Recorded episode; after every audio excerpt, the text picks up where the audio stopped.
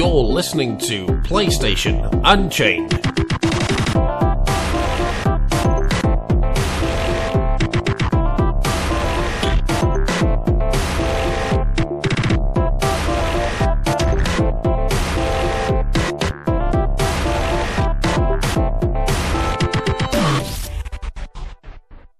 Hey everyone, and welcome to PlayStation Unchained episode 37. I know this isn't the amazing Mike Harridan speaking to you for the host, but it is me, Chili, for once hosting. Uh, and this week we've got Mike as the co-host as always. Welcome, Mike. Yeah, you can't get rid of me. How's it going, Ben? Uh, pretty good, thank you, and you? Good, thank you. Just enjoying the weekend, man. Uh, we've also got Glenn Gordon with us this week. How are you doing, mate? I'm doing pretty well. Excited to be here. Uh, Oh uh, yes. yes, and we have a very, very special guest that we I, I've been saying about for a long time now, who we've wanted for ages, but he's been too busy. But thank you so much for coming, Shahid. Hello. Hello. Thank you so much for, me. for joining us. No, thank you for having me, and thanks for being so patient because uh, I've been stringing you along for so long now. Uh, you just wanted to prove that we wanted to have you on. Yeah, I don't mind. Yeah, it's great to have you on, and thanks very much. We really appreciate it on behalf of myself and PSG.com. Thank you Yeah. for joining us today. yeah. You're most welcome. Um, so, how's your day been today? I see you've been tweeting about football. Yes, uh, uh, about half an hour ago, I was in abject misery as my beloved Liverpool got taught a lesson in tactical genius by that sod Mourinho. Oh no. Yeah. So, so I, I, I was in quite a bad place, and I have to say, normally I'm pretty positive on Twitter, but I think the whole whole world saw me fall to pieces in the space of two hours as as my team got shown how to play football by um, by Jose Mourinho's Chelsea. So, yeah, I was down, and had you caught me 25 years ago, I wouldn't have done the podcast, and uh, I would have been smashing stuff around the flat and so on. But I'm I'm a bit more grown up now, so so onwards and upwards, and we're So- the league. That's the spirit. Just to clarify, you're talking about um, European football. It's soccer, right? Soccer, yeah, Yeah. soccer. I, I'm American, so I need a translator sometimes. Uh, so, uh, well, Sorry, that was a deliberate awkward silence on my Yeah. part. yeah. and I'm just saying a bit confused about all of it. Uh, sports confuse me. hey, it's the World Cup yes, uh, later this year, though, isn't it? When does that begin? Or am I completely wrong? yeah, yeah, it's, it's uh, June, I think. yeah, not now. not far off, not far off. Wow, I can't believe four years. Where's that gone, man? Because um, oh geez, I remember the last one. That's just flown by. anyway, sorry, Ben. I didn't mean to derail Ah, you there. it, it's okay. That's the whole point of Unchained. Good. Um, so we'll, we'll go straight into questions if that's all right, Shahid. Feel free. Um, the first question is the current state of indies and how Sony has done such an amazing job since PS4 launched. What, what's your opinion on what's been happening? It's it's been quite an amazing journey recently, to be honest. It's not just the PS4 though, and the Vita as well.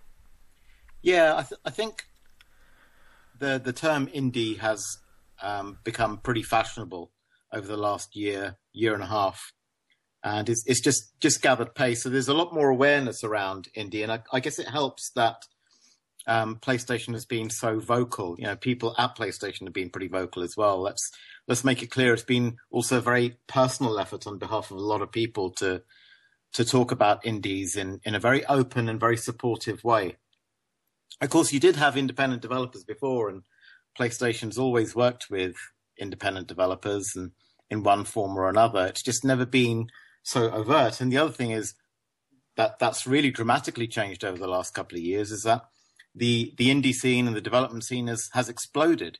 You know, as a result of things like digital distribution and self-publishing and so on. The whole scene is is just amazing now with with so much talent flowering all over the world. So I would say yeah, it's it's been a very very important part of what we've been doing on Vita for the last two years, and obviously the momentum we built up with Vita carried through into PS4 launch. And as you know, last E3 we had a whole host of indies up on stage. That's how important they were. And at the last Gamescom, where I got to stand up and say my bit, again, it was very much about how indies are supporting PS4 and and Vita and so on. And that's just going to continue. I really, I really hope you're a Eurogamer this year. That was an amazing uh, conference last year. Thank you, thank you. Yeah, I, I enjoyed that. I was actually called in at the last minute for that because they were going to talk about something else. I I can't remember which. Uh, it was going to be Drive Club originally. Ah, okay. So so the previous session got cancelled um, at at short notice, and I got called up literally the day before and asked, "Listen, do you do you want to do this um, and, and talk about whatever you want, um, maybe indies or something?" And I said, uh, "Okay, not much notice, but let's give it a crack." so I basically finished that um, presentation, the the deck that is, literally on the morning of um, of Eurogamer Expo, and I was putting the finishing touches to it in the cab on the way over. And I hadn't really thought about what I was going to say until I actually stood up on the stage and started talking. So pretty much the entire presentation was improvised. Yeah, I've been there. and Uh, just and- not, not on such a big level, of course. Just as as a college student, I've been had to uh, a mass communications major. I'd had to give give kind of impromptu speeches now and then, especially if I've fallen behind, and it's like kind of annoying to do. Rather you than me. Ooh, I remember my college days. um, and I understand, um, um, Ben, uh, you two have actually met, haven't you, at Eurogamer? That's when you guys met. Am I right? Last year. Yeah, we met at the end of his conference. Awesome. Yeah. I actually waited outside. I sat outside the um, waiting area for about an hour and 20 minutes before your conference. That's dedication. Yes, it is. I hope I didn't disappoint. Uh, no, as a, trust me, it was one of the best conferences I've been to. And yeah, it topped the Hideo Kojima conference the year before. Mainly Wow. because I was right at the back and I, I couldn't really hear anything. But yeah, that, that being able to hear it does make it a little better. I think. Yeah. yeah. yeah. Uh, so I guess I'll go to the next question. So, with the current indie developments, uh, how do you think it's going to evolve over in, in, this generation? Do you think more indie develop, uh, indies are going to jump to PlayStation? Do you think that a lot of the indie companies now are going to become bigger? Yeah, not AA, but sort of in between the two. Yeah, definitely. And we're already beginning to see that the the quality is improving literally month by month. And you know, one one of the problems that we have in the indie world that a lot of indies talk about is visibility. How do how do you get your games visible? Well, it's never been easier to make a video game. So that's the first thing to bear in mind. And what that means is it's become a lot more democratic. It's open to a lot more people, a lot more uh, people also outside of the games industry have started to make games. And that I think is a beautiful thing because it's what really injects massive creativity into the scene. And that's what really excites me about the scene. But the other thing is, I mean, in, in terms of improving visibility, the very best thing you can do is improve your quality, do something outstanding, and then ensure that with the right level of word of mouth and, and marketing and so on, that you get your game in front of as many people as possible. And and that's beginning to happen more and more as well. So so the quality is definitely going up all the time. I mean you talked about um, aa yeah i mean that that that whole publishing space for aa completely collapsed. And about a year or so ago my my prediction was and what wasn't a particularly difficult prediction was that the best indies would start to um, fill that vacuum by creating games of exceptionally high quality I think we're beginning to see that now as well. So it's it's a very exciting time. And the great thing is, in the old days, I say the old days, about three or four years ago, um, I think what happened was that a lot of creativity went out of AA, so it became a very safe um, area, and and people made a lot of lot of games that looked like pretty much every other game out there. You know, it became so formulaic uh, that it was pretty boring. And the thing that indies bring to that is they make it fresh, exciting. They're bringing new new mechanics, new ideas, new visuals, uh, new experiments in audio all the time. So so for me, it's a, it's a very exciting time. Awesome, man. Awesome, Thanks. thank you. I was just thinking a little while ago about how cool some of these, how just how creative some of these indies were, and I'm, I'm just like, what if one of these studios, what, what if like Phil Fish or, or, or one of these smaller indie studios somehow ended up with a, a big AAA budget? Like what? I, I, I'm just imagining what they could come up with because some of these games are just kind of so creative. And and you're developing a game too, right? Well, I, I've been trying to develop several, but um, Oh I, I haven't I haven't got the, the time or the talent to to keep up. So Come on. Um, mo- most of my time, most of my time is taken up with with my job, um, which which is so damn cool that it kind of sucks up pretty much all of my attention. I, mean, I, I love what I do, so so naturally I want to do it as long as I can and um, give it as much of my effort as I can while I can. So it means I don't have much time left over for for making games, but I'm I'm chipping away gradually, slowly, working on a number of different projects bit by bit. And my approach is is really simple, um, be, because for me the most important thing in in creating a game is ensuring you keep momentum going. Is that because I don't have a lot of time to get that momentum built up in the first place. Whenever I hit a roadblock with one of my projects, I immediately switch to another project. Um, and then pick up where I left off. And I, I very often find that when I pick up where I left off, the momentum that I'd previously lost through hitting a, a brick wall uh, is recovered because I now know how to fix the original problem. Mm. You know, your subconscious has been working on it, or you've just got better at what you're doing, and so you understand more things. So eventually, it's it's going to be like London buses. You know, you're going to wait two or three years for my games, and suddenly three or four all come out at the same time. Brilliant. uh, so one day we might see a, a game by you on the PlayStation Store. I certainly hope so. Uh, I shall buy that straight away. I don't know. I don't care what it is. I'll just buy it. I hope not to disappoint you, Ben. Uh, you won't be. Uh, just to clarify, it's not just London buses; it's everywhere. Trust me, yeah. Reading included. Yes, it's, in, it's in America too. It's the okay. Same. the same in Scarborough as well. Scarborough, yeah. What's next? What's next, Ben? Uh, the okay. Well, you pretty much covered a bit of this earlier. Actually, the impact social media now has on the way we play video games and how we advertise games nowadays. You know, because indies are great. Uh, social media is a great way to advertise indie games. Correct. Utterly massive. Um, the the impact of social media. I mean, it's probably the most important um, event or well, not necessarily event. I wouldn't call it an event because there have been so many, but I think it's been the most important change in the way video games are discussed. So many hits are created through word of mouth now. It, it's incredible, and the way that starts is you have a bunch of people who are very, very passionate about a certain author. They they're really clued up. They really know what that uh, author or designer um, or, or creative uh, individual is is working on. They keep track on exactly what they're up to all the time. And these these are what um, the likes of Seth Godin describe as the tribe, and the the tribe amplifies that creator's um, work all the time. And eventually, what happens is that something gets picked up. Um, it becomes widely broadcast, much more than you'd expect, and that becomes a hit. And that's a completely different type of uh, marketing model to anything we've ever seen before. In the old days, you did have word of mouth before the internet and so on. Um, word of mouth traveled a bit more slowly and you had fewer hits, but now word of mouth can be instant. I mean, the way the way hashtags and memes develop on Twitter, for example, you know, it can happen instantaneously. Suddenly, you know, you're halfway through a day and you've missed a quarter of day of somebody else's hashtag and you're going, Oh, what, what happened there? How did that happen? You know, how, how did I miss this? I'm on Twitter all the times, and, and this started literally a quarter of a day ago. You know, it's the afternoon. This started late morning, and I've already missed it. So the speed of um, communication, the speed of uh, meme transmission and idea transmission is so quick now that that fads and um, interesting concepts and ideas and, and and pretty much anything can spread at the speed of light.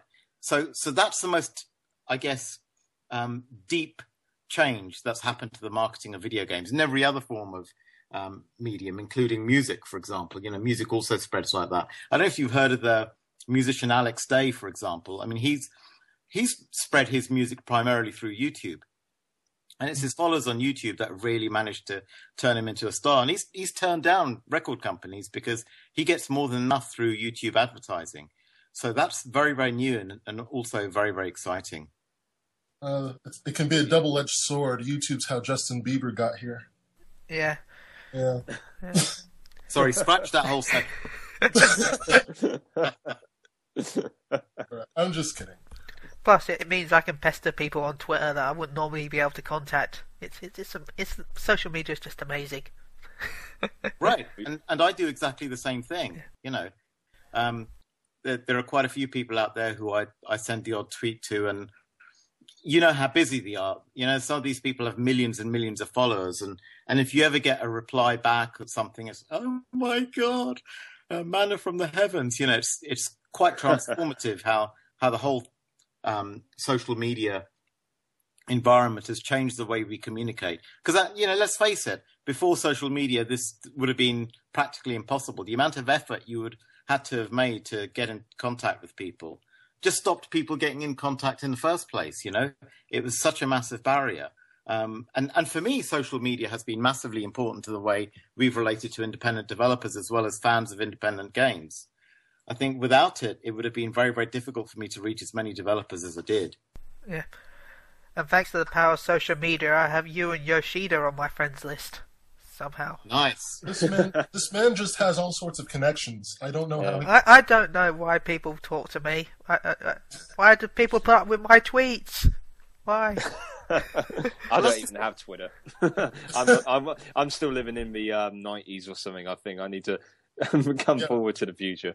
we, have had, we have had a fan email uh, or tweet us for weeks, and in every like email, every tweet, he's telling Mike to get a Twitter. And yeah, Mike PS might get a Twitter, might get a Twitter. Yeah, I think we got an email this week was literally just might get a Twitter. oh, Mike. Yes. Uh, you need to get on Twitter. Yes, yes, yes. It was, okay, Shahid's told me, so I will obviously get it. Yes. Well, they have to get it now. yeah, of course. What kind of person would I be if I didn't get it now? I seriously. okay. Okay, what's up next, Ben? Uh, the let's talk about something that I'm really interested in because I I like, especially I found out that you can wear glasses underneath it. That just are. Uh, Project Morpheus do you think there'll be any indie titles aimed at Project Morpheus in the future? Because, well, I think I don't know if it seems better for indie titles than it would be AA titles. I think there's going to be um, a lot of independent developers working with Morpheus, and I think some of the most exciting um, new experiences are going to come from independent developers.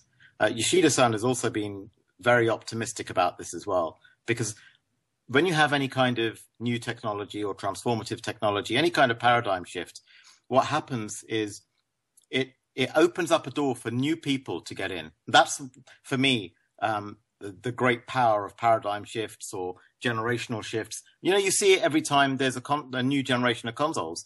People who weren't really big on the previous generation suddenly have an opportunity to become big, and they do. You see it every time.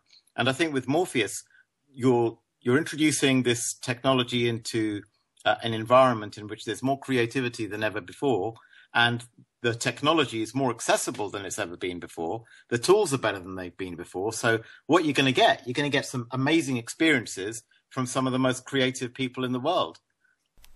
And some of well, some of the greatest people, as you said, it's just some of the. Uh, uh, I, I can't imagine what some of the indie titles are going to be like with the with the Project Morpheus or whatever it ends up being called. Well, Jeff Minter's working on Morpheus, for example. I probably shouldn't say that, but uh, I, I just have. And imagine what he's going to do. It's just going to be good. now, can I add to that? Um, what about Move? I, I was just thinking about how Morpheus um, was said to also use Move technology somehow. Do you think indies, um, now that more indies are joining PlayStation, do you think uh, some of them might become more interested in PlayStation's motion technology because I, I, really like I really like the move. I, I think it's really great, perfect one to one motion uh, that we haven't really seen before. Um, so, do how do you think indies are are going to embrace that if they will at all? I, I think it's a, a, really good question. One of the things that I remember fondly from um, my early days with Move because um, I, I was the evangelist for PlayStation for Move from Europe. So basically, it was my job to go and talk about Move to you know, pretty much every big developer and publisher around, uh, and to show them what was possible. And one of my favorite demos was when we had 3D TV and you were moving uh, the move controllers, one in each hand, in and out of the scene to move blocks around. And to me, that just felt like magic. Well, the next step for that, obviously, is to do it with uh, virtual reality. So I, I think that's going to be really transformative. One of the things I remember about um, playing with the Oculus, which which I really liked, was um, I, I, really did feel a sense of presence. But the thing that really um, I think threw me was I felt I felt this urge to put my arms into the world. So I was moving my arms in front of me with the headset on, and they weren't there, and I felt disembodied, and it was for me that was that was a bit odd um, and and jarring. And I think with something like the move, that obviously goes away. So suddenly you have your arms in this real world, and suddenly you're a lot more present than you would have been without that. That is true. Though when you guys say reasonable, um, the you know that uh, full body motion thing that they have with the Oculus Rift, where you got like the treadmill. That was at Eurogamer last year, and he was someone was demonstrating it. So I went up to the guy and asked him, "Oh, so how much will that be when it's retail?" And he said, "Oh, it's just going to be a reasonable price of a hundred thousand. Oh, Yeah, Oh right. yeah, that's reasonable. Yeah. I, I I've got that in my back pocket right now. You know, I could just. uh, yeah. Just like what? That's that. you- you- That's not a sentence you add reasonable to ever. well, I guess it depends on what kind of um, funds you have available and what you're doing with it. If you're if you're some massive multinational with a huge research budget, that's going to be peanuts to you, and, and you're going to be creating maybe not games with it, but other, applications that could benefit from that kind of tech. So so yeah, to people attending Eurogamer, uh, 100k is not exactly chump change, but to to many other companies doing exciting cutting edge research. It's like, yeah, whatever. Well, yeah. 100k, there you go. If it was at Gamer Developer Con- Conference and he said that, then maybe it'd be fine. But Eurogamer Expo, Yeah. yeah, yeah. maybe not the right place to say 100k is reasonable. no, no. Has there been any um indication of um how much Project Morpheus is going to cost? I mean, there's um this is just a general question to out to anyone. Is, has there been anything said or Too early to talk about that. right? Oh. Uh, Dangerous territory, Mike. yeah. no, no, seriously, it is is genuinely too early to talk about that. But yeah, you know, when when we've got something to say about it, we will. That's good. Sweet. Until then, I'll keep throwing random amounts of money to my screen until one one of them is the right amount. So, um, so I'm going to go to I think what I think one of our favourite topics here, especially for Mike and me, the Vita. and me, I love And And it. Glenn, and and Glenn. we love the Vita. We're all lovers here. Wait. We're all lovers here. Every every week we have a chance to talk about the Vita if we can. Even if there's no news topics about the Vita, we'll somehow bring the Vita into the discussion. I'm so pleased to hear that. Yeah, dude. Um, let me just illustrate this. I just got a Nintendo 3DS for my birthday with Pokemon X on it, and I've been playing it, but my Vita's been here, and like while I'm playing Pokemon, I have the urge to pick it up, pick up my Vita, and play like Final Fantasy or Persona or something. It's it's ridiculous. So Vita Vita's an awesome console. Uh, I'm so pleased to hear that. I'm, I'm just sitting here basking in the glow of that appreciation. I got, I That's got the mine way. right beside me. Uh, but yeah, I love my Vita. In fact, I've got too many games for my Vita. I know, I know. People say there's no games, but there is. There's a lot of games for the Vita. If you look for them, I have too many. Do you know what? I think people have stopped saying that now, and it's become kind of like uh, a sarcastic thing. I kind of tweeted tweeted that sarcastic Yeah. a little while ago because it, it it is one of the most common things said. Two things are said about the Vita. First is that people really love the machine, and I think it's it's generated a lot more love than just about any other console going. People really become attached to it. And the other thing is there are now so many games for it. Oh yes. I'm looking forward to well for the PS4 as well, the new Velocity game. Like, uh, because the next one's on the Vita as well, if I'm correct. Yeah, Velocity 2X, it is absolutely stunning. I, I'm still going to pester them stuff. to see if I can get my name back into it, like the previous one though. I um Eh. I take a lot of um I- I'm really grateful to Vita. It's- It's not just the new games for Vita as well, of course, because obviously they're great, and I've got plenty of those. But I just love the um the whole um just playing all the um the older games on it as well. I mean, I'm a big retro gamer, and it's just great to have all my you know Resident Evils and Tomb Raiders in one place, which I can't actually play on the um PlayStation 3 because um they don't, my original copy of Tomb Raider and Tomb Raider 2 don't work. So it's just great to have those on over. It's kind of like a best. I've got like a best of retro on my Vita. It's just great. I love it. Almost don't need to go on to anything else. It's brilliant. That's what I love. What I was going to say about the Vita was, do you think it's going to be a mainly an aim target for indie developers, or do you think we'll see more AA titles in the future? Because right now, sadly, that area is a bit blank. Although there's enough indie titles to keep you going, I just wondered if there's any, if you know anything about future plans. The, that is a really, really good question. Um, I'll say a few things in response to that. The first is indie games are getting better and better all the time. That's the first thing. Second thing is there are more um, top flight titles coming. Uh, Football Manager recently came out, which is absolutely amazing. Um, it's the first title, as far as I'm aware, that allows you to cross save um, your PC game and continue where you left off um, on the Vita, which is something people have dreamt of for a long time in Football Manager. So that's big. I don't know if you heard or not, but the whole JRPG Vita thing, um, we had an announcement on that recently with Tales of Hearts R coming to the West. So there are a lot of JRPG fans that are absolutely delighted about um, Namco Bandai bringing that over, and there'll there will be more. But the the challenge is we haven't. I mean, frankly, we haven't sold as many Vitas as we would have liked to have sold, and the economic reality is that it costs a lot of money to make a AAA game, a lot of money, and so they're going to be few and far between until the numbers go up. The good news is the numbers are going up. You know, there's a lot of love for the machine. Um, love for the machine spreads by word of mouth. It is still selling.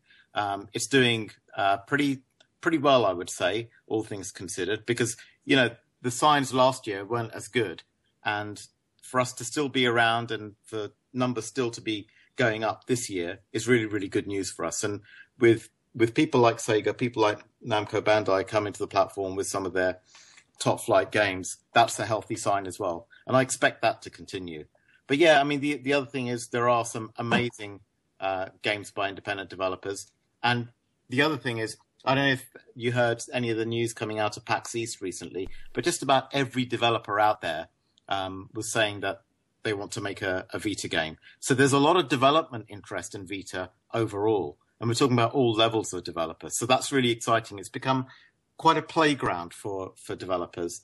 Um, and so so that love is not just from the owners; it's from the entire development community as well. That's really exciting. All I learnt was I need to buy another Vita just to just to help with the sales numbers a bit more. I need to buy more Vitas. Just have like stockpile of Vitas in your back in your back closet.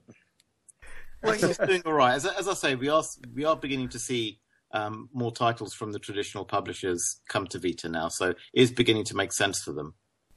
So, the, what about this new hardware, this new Vita that's come out? Um, obviously, a few things are different. Uh, how has feedback been for the for the brand new Vita as opposed to the um, the older one with the OLED screen and, and the light up button and all that good stuff?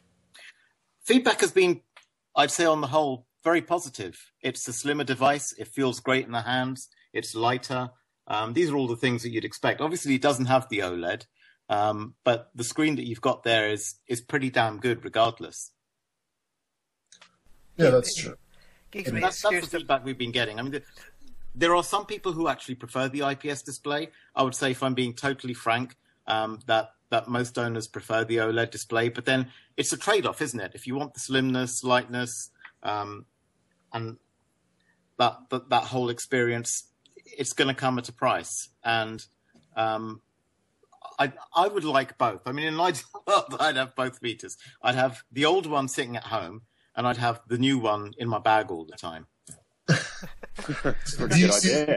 Do you see them making one? One thing I noticed um, watching TGS last year, they had the the multicolored Vitas, and they had uh, pictures on the back on, on the rear touchpad. Do you see them doing like uh, special edition Vitas like that in the future?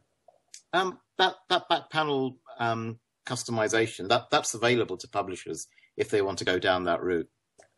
Oh, cool! So it really is entirely up to publishers whether they want to go down that road.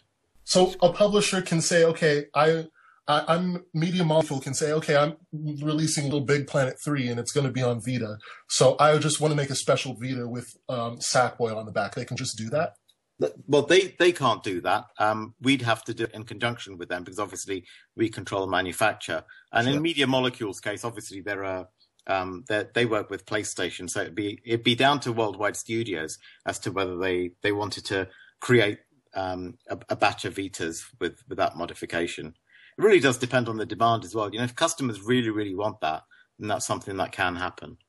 So, guys, if you really want any custom designs for future games, make sure you pester pester them. That's so cool. Oh, that is pretty cool. Yeah. Because I was looking at them at Tokyo Game, I was like, "That's so cool! I want to see more customization like that." So I'm I'm kind of blown away that that's that can actually happen. Cool. Uh, by the way, I am really looking forward to Borderlands 2 on the Vita. Yes. Soul Sacrifice Delta over here. I love the first one. that was brilliant. Soul Sacrifice. I still have it. I need to. I need to play that when I get a chance. I've been wrapped up in Final Fantasy, and it's just such a long, such a big game. It's hard to get through all of it. So Soul Sacrifice. So be prepared. so, Glenn, you had a couple more questions for Shahid. Sure. Um, now this was one I think I tried to ask once, but there's been a lot of talk about how easy it is now just to get a game onto PlayStation.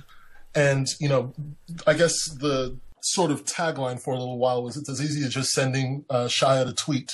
So uh, my question is, what exactly happens once a developer sends you a tweet and says, "Hey, I want my game on PlayStation"? What's the process that happens after that? They sign up. You know, they go through a registration process. Uh, we have a site called NoHurdlesJustGames.com. Uh, you go there, you sign up, uh, you get sent some agreements, you sign them, um, return them, and uh, from there on, you can work with the developer relations team, um, both uh, in Europe and in the US, and also if you want to publish in Japan, there as well. Um, usually, best to start off with your home territory, um, and and there it's a case of getting some hardware, and once you've got some development hardware, um, you start making games. You know, there's lots of great middleware available now. You know, we got Unity, we got Game Maker. Game Maker is of course available um, free to every PlayStation developer, um, and then you can use the standard tools that we provide as well. So if you want to create a C++ game, you want to do it with PhyreEngine, which is our own middleware, you can do that. So uh, after that, you submit just like you would to just about any other platform. It goes through a QA process, um, and then it's out in the store. It's it, it's really quite straightforward. I mean, there you know there are some things that you need to do. There, there is some admin work that you need to do in order to get set up, but it's never been easier. I wouldn't call it easy. I think that might be going too far. Um, I would say it's easier than it's ever been, which is why we've got more developers working with us than we've ever had. So, um, it, it's a lot. So, what was it like before? Um, how how complicated, for lack of a better term? What what changed? How is it so different? Um, it was brutally hard. We had a concept, I say brutally hard. Um, for independent developers, it would have been brutally hard because, first of all, you had to go through a concept approval process. You wouldn't be able to become um, a developer licensed to use tools unless um, you'd gone through this concept approval process. In the really old days, if you didn't have a good enough idea or you didn't have enough experience and so on, you wouldn't get onto PlayStation to begin with. It was an extremely curated platform and it was designed for uh, absolute top end developers. I think part of the reason for that was simply because it was very, very hard to make games for these platforms in the old days. And PS2 is not an easy platform to program, right? So you need to be mm. really, really skilled to do it. Mm. So the business environment changed. And as a result of the business environment changing, we changed to adapt accordingly. And the business environment was much more about a few developers of exceptionally high skill. And now it's about, uh, and I'm talking about exceptionally high technical skill. And now you don't need to be as technically skilled to make a great game because there are so many great tools that will help you do that. And of course, there's much more talent around. So we've just made it a lot easier as a result of that changing business environment. That's really cool. Well, thank you for that. So, um, with this with this process that you have, this new one, um, obviously um, the other side, Xbox, has jumped on as well, and they've created ID at Xbox, and they were making some news for a while about a controversial clause that they had that said, um, you know, you, you have to like publish on Xbox first or um, alongside another company, or you can't publish on X on ID at Xbox at all. So, have you ever, have you yet reached uh, a developer and, and they said, "I'm sorry, we can't be on PlayStation because you know we, we're on Xbox right now"? Has that affected PlayStation at all? I, I would say that we've got no shortage of developers interested in making PlayStation games at the moment. So, in that sense, I don't think we've really been affected because the other thing is obviously we're we're quite some way in the lead in terms of just numbers of devices out there on the PS4. Mm-hmm. So that kind of makes it more appealing from an independent developer's perspective. But the most important thing is this. I mean, not necessarily wishing to comment on on other companies. Sure. The the important thing from a developer's perspective is that it's extraordinarily hard for independent developers to make multiple versions of their game for release at the same time. They're very resource constrained. So really it makes sense for them to just go for one platform. And if they want to port it, they can then do a port and that will take some time. And then they, they've got another platform under their belt and, and, and so on. And sometimes they'll work with other companies happy to do the ports. I know that's been the case for PlayStation. We've done that a fair bit. We've helped developers um, with with um, porting houses, developers of the likes of Abstraction, Blitz Games. Um, the, these are companies are likened to session musicians. They're exceptionally technically gifted, and they help um, an independent developer who's got great creative potential target PlayStation with you know technically excellent content. So all of these things mean that it's very hard for a developer to create multiple versions of a game at the same time. Obviously, if you're a great big uh, AAA publisher with huge internal teams and resources to to burn, then you can do a, a, a multi-platform release. But for an independent developer who's highly resource constrained, that's a very very difficult scenario for them. That's why we don't have any kind of um, parity clause or or anything of the sort. I'd imagine so. Like, I mean, for something that's uh, so such a small such small company, some of these indie developers are remarkably tiny. In fact, I think I've seen a couple on Kickstarter that were just one person as well. Um, yeah. So I, I, can't. We work with developers of that size. I mean, um, you know, we sometimes we get them over to our offices as well, and and take them through the ropes. You know, this is what you need to do to submit. It's not going to be easy, um, but we'll we'll show you how to do it. Um, we we did that literally last week with a developer that we're working with. I'll, I will not name the developer, um, but he's a lovely guy and he's on his own making a Vita game. And we talked him through exactly what he'd need to do to go through submission and so on. That's really good. That's very good of you to actually help with stuff like that. It's it's pretty remarkable for a company to go that far. I want to give you an applaud for that. You know, it's not just the company either. I I looked. I, of course, I googled you before we started recording today. uh, I, would be irresponsible not to. Did, and, did, did you find all that dirt then? yeah, I found lots of dirt. No. Um, it it was cool. This was a quote from you from Edge. It said, um, oh no, I'm sorry, not this quote. It said basically that a developer's Vita got stolen, I think for Luftrausers. Um, the Vlambeers, their Vita got stolen, and you personally went and delivered the replacement. Like, there's this personal, there's, there's this personable experience working with Sony now as an individual developer that I, I guess wasn't there before, and that so many indie developers are impressed with. But that must be a lot of work, like to go all the way to their studio just to deliver them a, a Vita.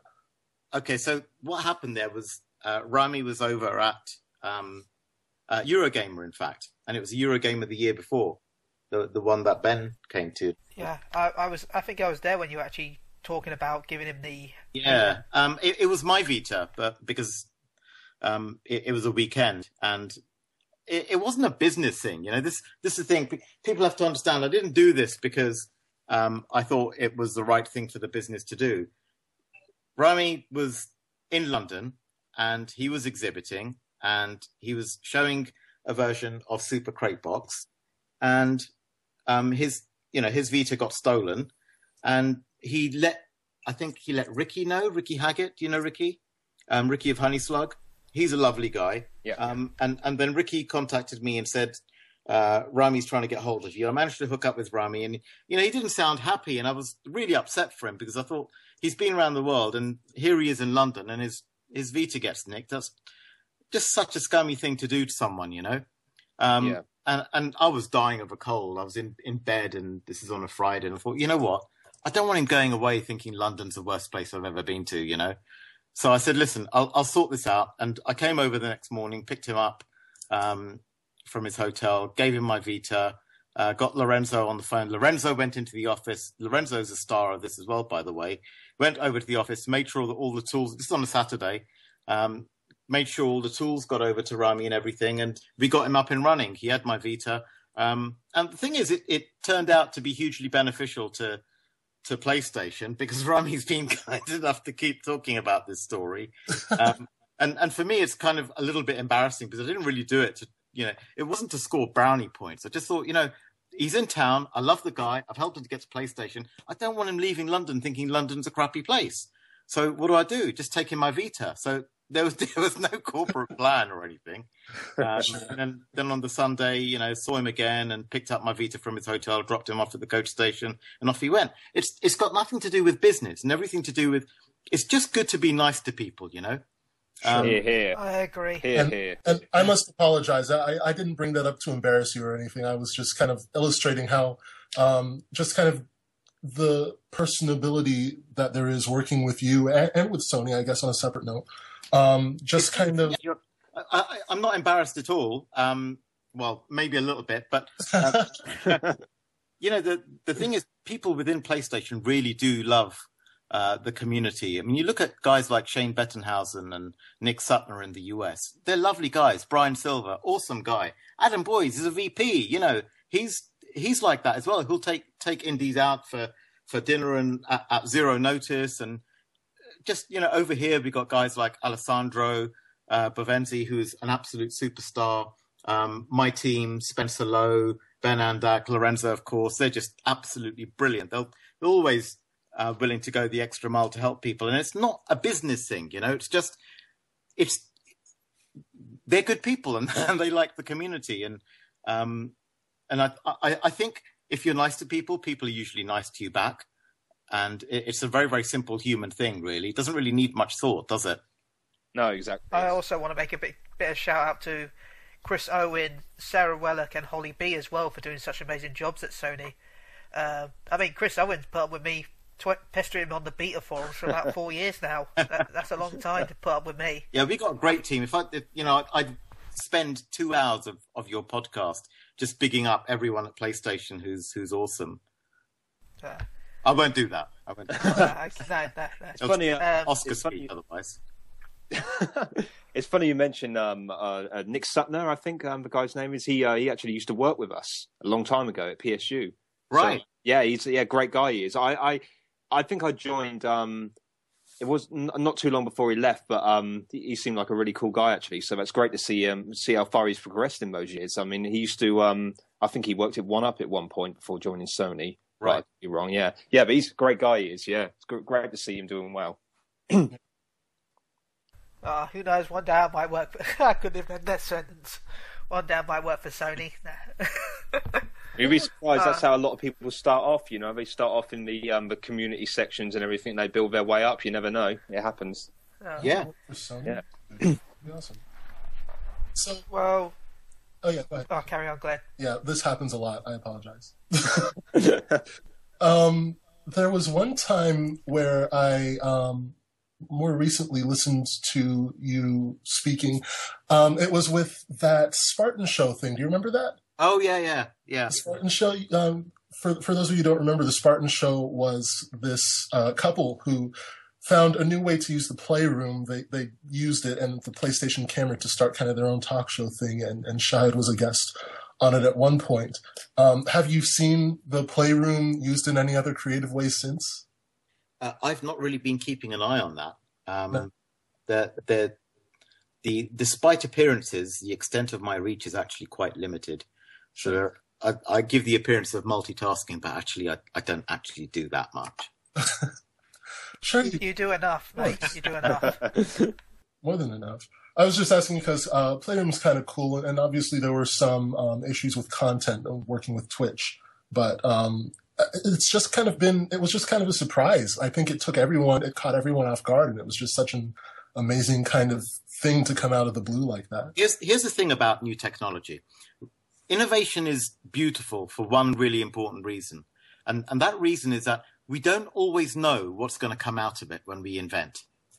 Sure. You, know, you, you might have a particular uh, usage uh, case in mind, but then the world will surprise the hell out of you and and show you something that you'd never expected. And that's the beautiful thing about innovation, and that's why I love to see it. And that, that for me is what PlayStation is about. We love to innovate because we know that we're going to get surprised by it as well. I love that. And Sony has its own kind of labs as well, where it's working on things like facial res- recognition and all sorts of cool things. I saw a video on that recently. Have you have you gotten the, the chance to see any of that?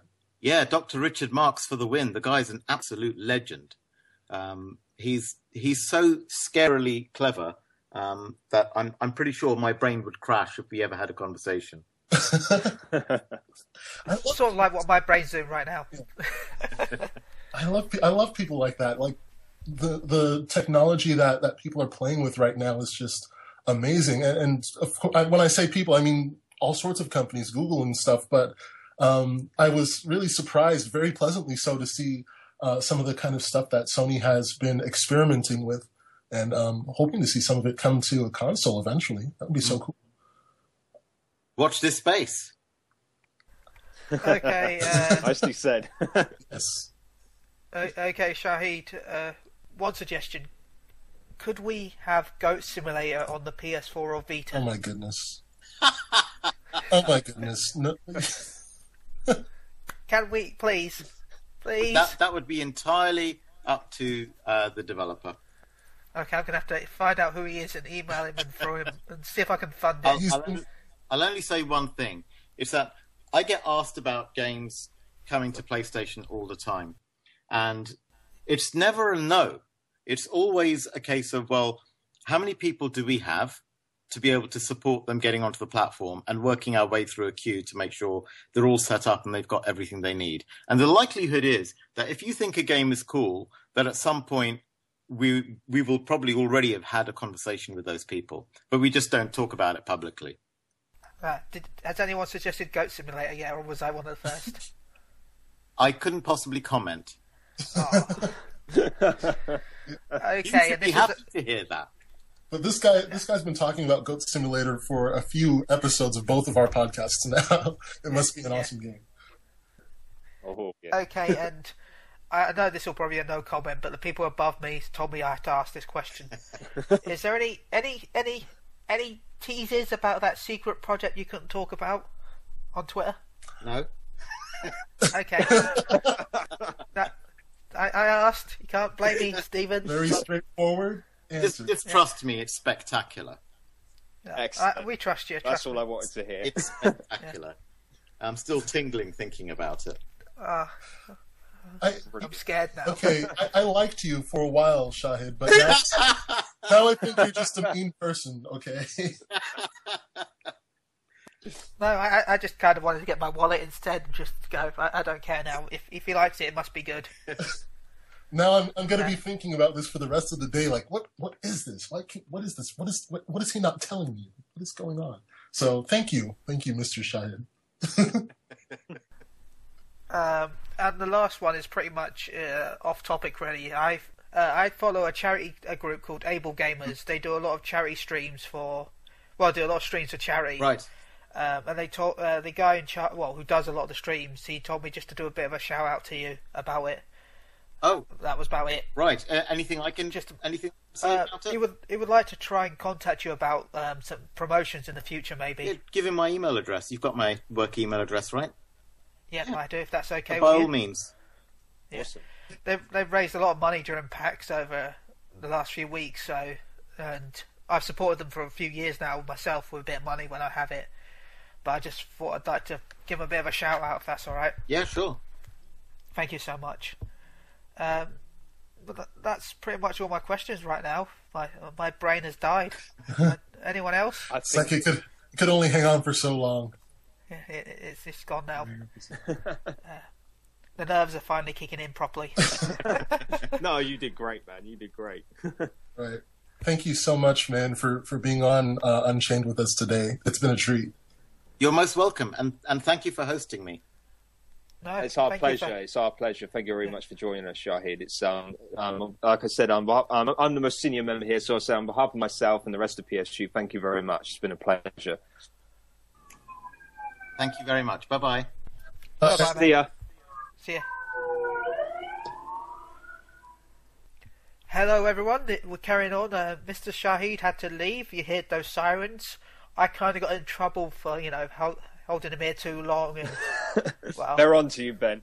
yeah, they're on to me now. I, I, I better, I better, I had to go and, yeah, encode my podcast so I can don't get caught again. Yeah, we're we're recording from a secret underground location. Which is ironic because my flat is in a basement. so, anyway, we'll go on straight to the news.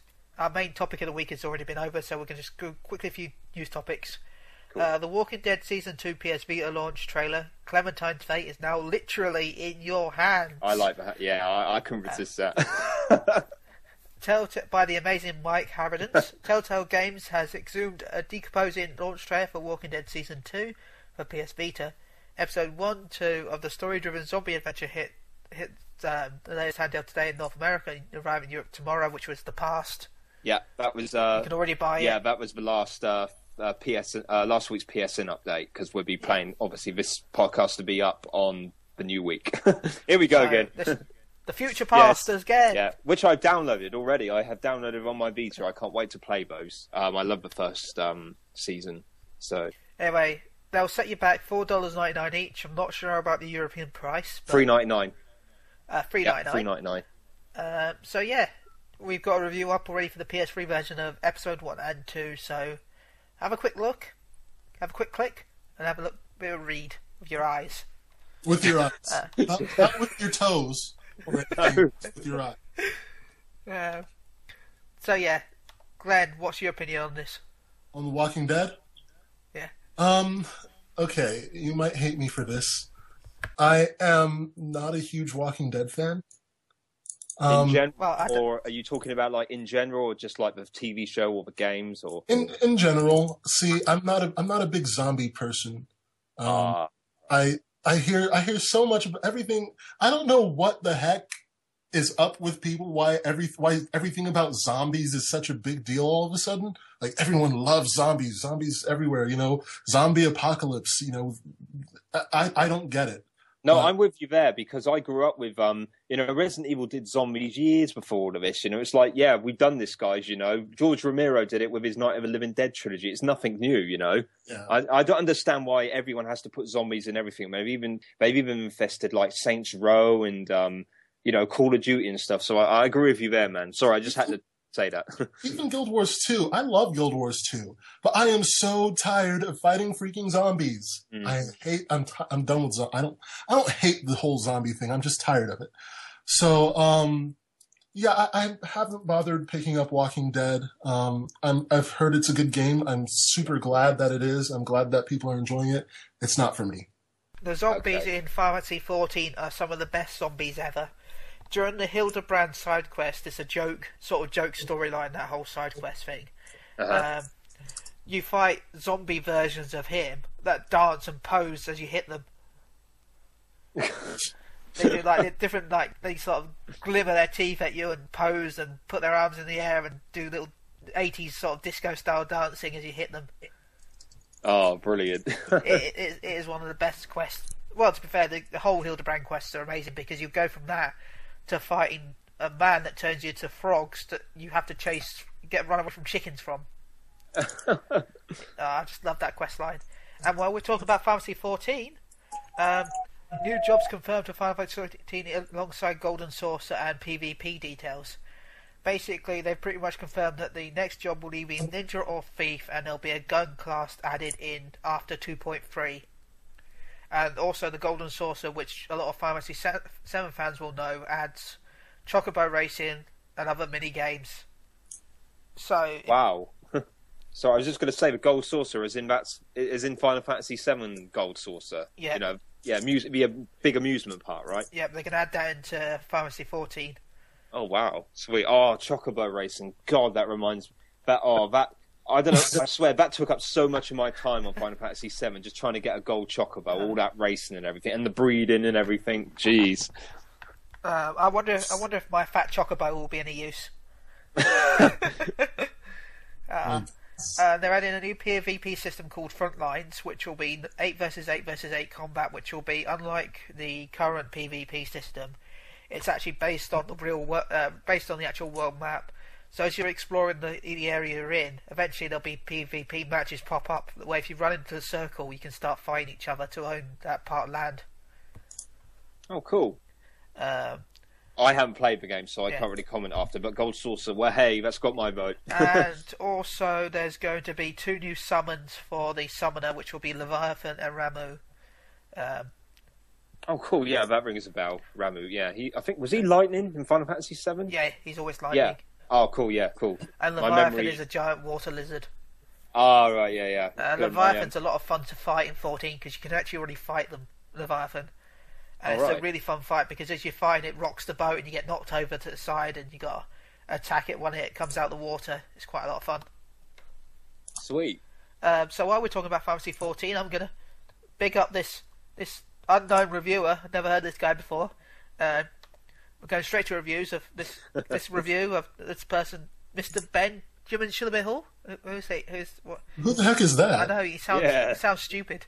I How did he get in there? How did he get in this um group? I just Jeez, how did he worm his way in? he, he just like he appeared out of nowhere. He's like some sort of wizard. Anyway, let's let's go into his review for some reasons. Uh, he gave it a nine point five. Uh, his summary was A Realm Reborn on PS4 is a visually stunning and technical marvel of polished gameplay and a grand story true to the Final Fantasy tradition. I recommend it and worth every penny. We like a mix of casual and hardcore post game content, highly accessible, impressive visual presentation. We dislike bland voice acting and frame rate dips.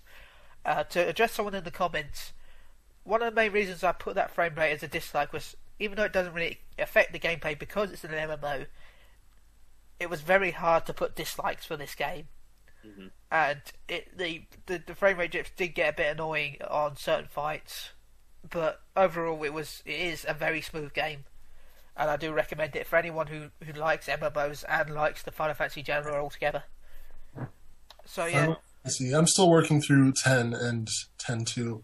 Uh, mostly 10. Um, this this guy here got me 10 for and 10 2 for my birthday on my yeah, Vita. this this guy called Ben Schlebehall. Yeah, this is. Wait, you got you got Glenn the games? Yeah, I bought them. Oh, sweet man. That's uh, that's that's wow cool. That was like the, the nicest thing that someone I have never met in person. So it did the same for me on my birthday. You gave me um, how much was it? I can't remember now. It's quite. I think was it was a- fif- fifteen. No, it was like 15, 20 quid, something Yeah. like that. Yeah. Damn. I bought my mate Fantasy 14 yesterday for random reasons, just so he could play it. He, oh man. he was in game. He's like, I, I want to buy it, but I don't want to pay monthly. So I said, okay, I, I bought him the game and gave him some subscription, paid for a subscription and bought him the game. I said, Oh, geez, now you're gonna man. have to play. You know, people are going to be thinking you're like um, the Scrooge McDuck of um, PSU.com, filthy rich. They're going to be saying, "It's my birthday." Hint, hint. The thing is, though, at least with Scrooge, I don't know, Scrooge McDuck would be a bit com- weird com- because I, I, I wouldn't, I'm not tight with money. If a mate needs money, then here you go. oh yeah, yeah. Good point. Yeah, Scrooge wouldn't. No, no. Uh, Scrooge was just like, ah, nah, my gold, my gold. Yeah. uh, okay, anyway, we, we don't want to t- say too long, so we'll go to the next review. King Oddball. So it's a review about me. It's a personal biography oh, of me, King Oddball. uh, it's written by John Paul Jones, which is, I think, one of our new writers because I've not heard that name. Yeah, before. he's he's a he's our free one of our freelancers. Um, Ah. who, um, yeah, Stephen. Um, Stephen's in touch with him. Ah, well, hello, freelancer person. jeez. Hey man. Hello. Uh, summary: A standout. Oh, sorry. Review score of seven point five. A summary: A standout physics puzzler, very much in the Angry Birds mold. King Oddball has enough tweets and accessibility of, of play to make it worthwhile proposition for most. Though folks advise to charms of Rovio's avian, avian slinger will find little here to change their minds. My God, I can't speak. Uh, we like accessible one-button gameplay, well-judged bite-sized levels and difficulty curve. Trophy support and remote play expertly integrated. It's Uh, it's um it's a little remnant from Shahid being here. You're you're still a little Yeah, tongue tied. yeah, it's That's all it is. uh, we dislike leans a little too strongly on the established Angry Birds formula. Not a lot of variety, overly simplistic visual aspects which don't really tax the PS4. To be fair, with that last one, you don't really need all games to tax a console. Yeah, definitely not. Um, any any opinions on this? Anyone played it? um, I haven't played it. No, sorry. I um, I've been um, I- I've been too busy playing um, some of my other back catalogue, to be honest, to get into any new stuff lately. But cool. Um, and our next review is Demon Gaze by by Dane. You should buy his book on Amazon Smith. oh yeah, of course. Hey, you should buy his book on Amazon Smith. Hmm. I think we've just gotten a new nickname for him for Race University Gaming Hour. Sounds good. Uh, he gave an 8.5. A summary of a fun, grind, heavy dungeon crawler that shows off some wonderful anime designs. It is an easy pick up for most RPG fans, but especially for those looking for an old school wizardry experience. We like the anime inspired character designs, artifacts that class bend the characters, great combat music, the generic background environment starts off slow, the poor field music. Uh, and normally I don't talk about the, the actual description of the review because, well, you can read it with your eyes rather than actually having to hear it in my ears with your ears. um, but I have to, I have to mention this. Sure. This this intro is just so funny. Dungeon crawlers are like Gordon Ramsay, certified beef Wellingtons of role playing games. Just the best intro ever. Yeah, I had fun reading I that. had yeah, I had to mention that. yeah, that that was fun. Uh, so that's our reviews for this week, I think. yeah.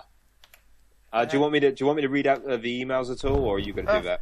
Yeah, you can read out the emails. I'll give you a break, I think. Yeah. I need- I okay. need- Well, we got two from superfan Alfonso Boxhill as usual. Uh, uh, this uh, okay. This one he says, "Sorry guys, I haven't been keeping in touch much on Twitter. I usually, but he's been working late shifts. Uh, uh, he's just saving to buy a PS4 though, as you know, you um, you guys probably know. Uh, Fonz has been desperate to get his hands on the PS4. He's been in entering pretty much every competition he can get his hands on so far. It's true. No luck. Yeah.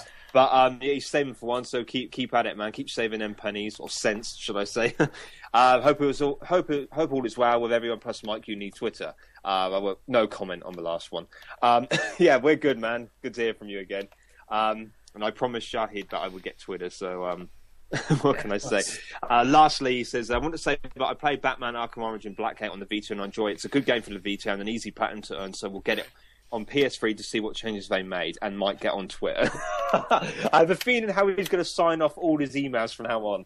for now, until you get that Twitter For now, account you yeah, promised. for now.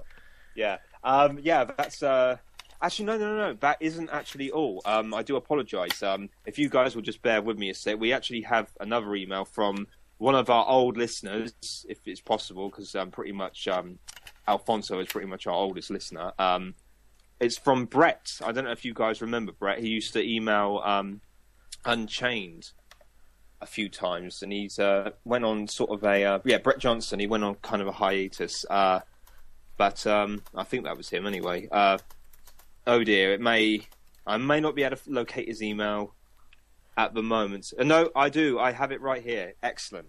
Cool. He says, "Hey guys, does anyone know anything about when Primal Carnage Genesis is coming out for PS4?" All I can find is a trailer, which was shown last year. It was really, lo- I was really looking forward to this game since it's been years since we had a good dinosaur game. Sorry, I don't count. I don't count Telltale's Jurassic Park and Turok was ages ago. Very true. So, what do you guys think? Are dinosaurs extinct from video games? Is there no room uh, for them amongst all the zombies, aliens, dragons, trolls, etc. that plague our games now?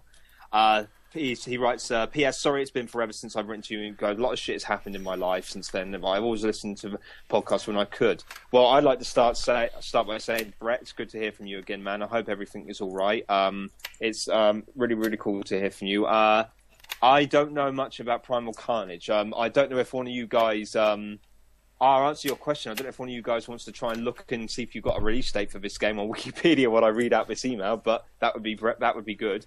Primal Carnage? Primal Carnage Genesis, yeah. And as for your question, Brett, um, I personally would like to see dinosaurs back in a video game, a proper decent dinosaur. I would. I was a massive fan of Dino Crisis, and I think that's one of that's one of the best games to feature dinosaurs in, definitely. And I'm not saying that just because it's made by Capcom, Resident Evil. I think uh, Dino Crisis one and two were fantastic. We won't mention the third one because that's just abysmal. But um, yeah, I think there's uh, I think there's definitely room. I think I think that particular avenue needs to be filled by something. Um, you know, a, a, de- a really decent AAA game. Um, although, you know, while we were speaking about indies earlier on, I think it'd be great to see a small indie game tackle the dinosaur genre as well. I mean, I just think it, it's been a long time, like you said, especially with um, you know, zombies especially. We were just saying, me and Glenn were just talking about zombies. They're just all over the place at the moment. They're ubiquitous. Um, if I said that right. Uh, um, I, I, think they need to have a break from zombies and um, even some of the fantasy elements like trolls and stuff. You know, we see a lot of those. I I say bring back the dinosaurs. Give me some T Rex, Velociraptor, uh, plesiosaurs, pteranodons. Give me some of that. Yeah, and I think I think the best way to introduce this would be with a Dino Crisis reboot. That's just my personal opinion. Uh, you know, do, we do have a Godzilla movie coming out too, so maybe there's yeah. to this dinosaur thing. Yes, definitely. Um, any uh, anything on Primal Carnage Genesis at all? All we know is that it was announced in March last year for PC yeah. and PlayStation 4. Um, going to be released first on PS4 as a time exclusive.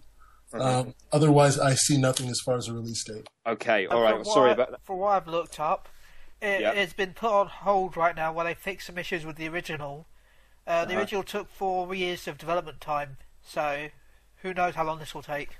Ah, okay. Well, there you go, Brett. Um, don't hold your breath. I think the main uh, message is there.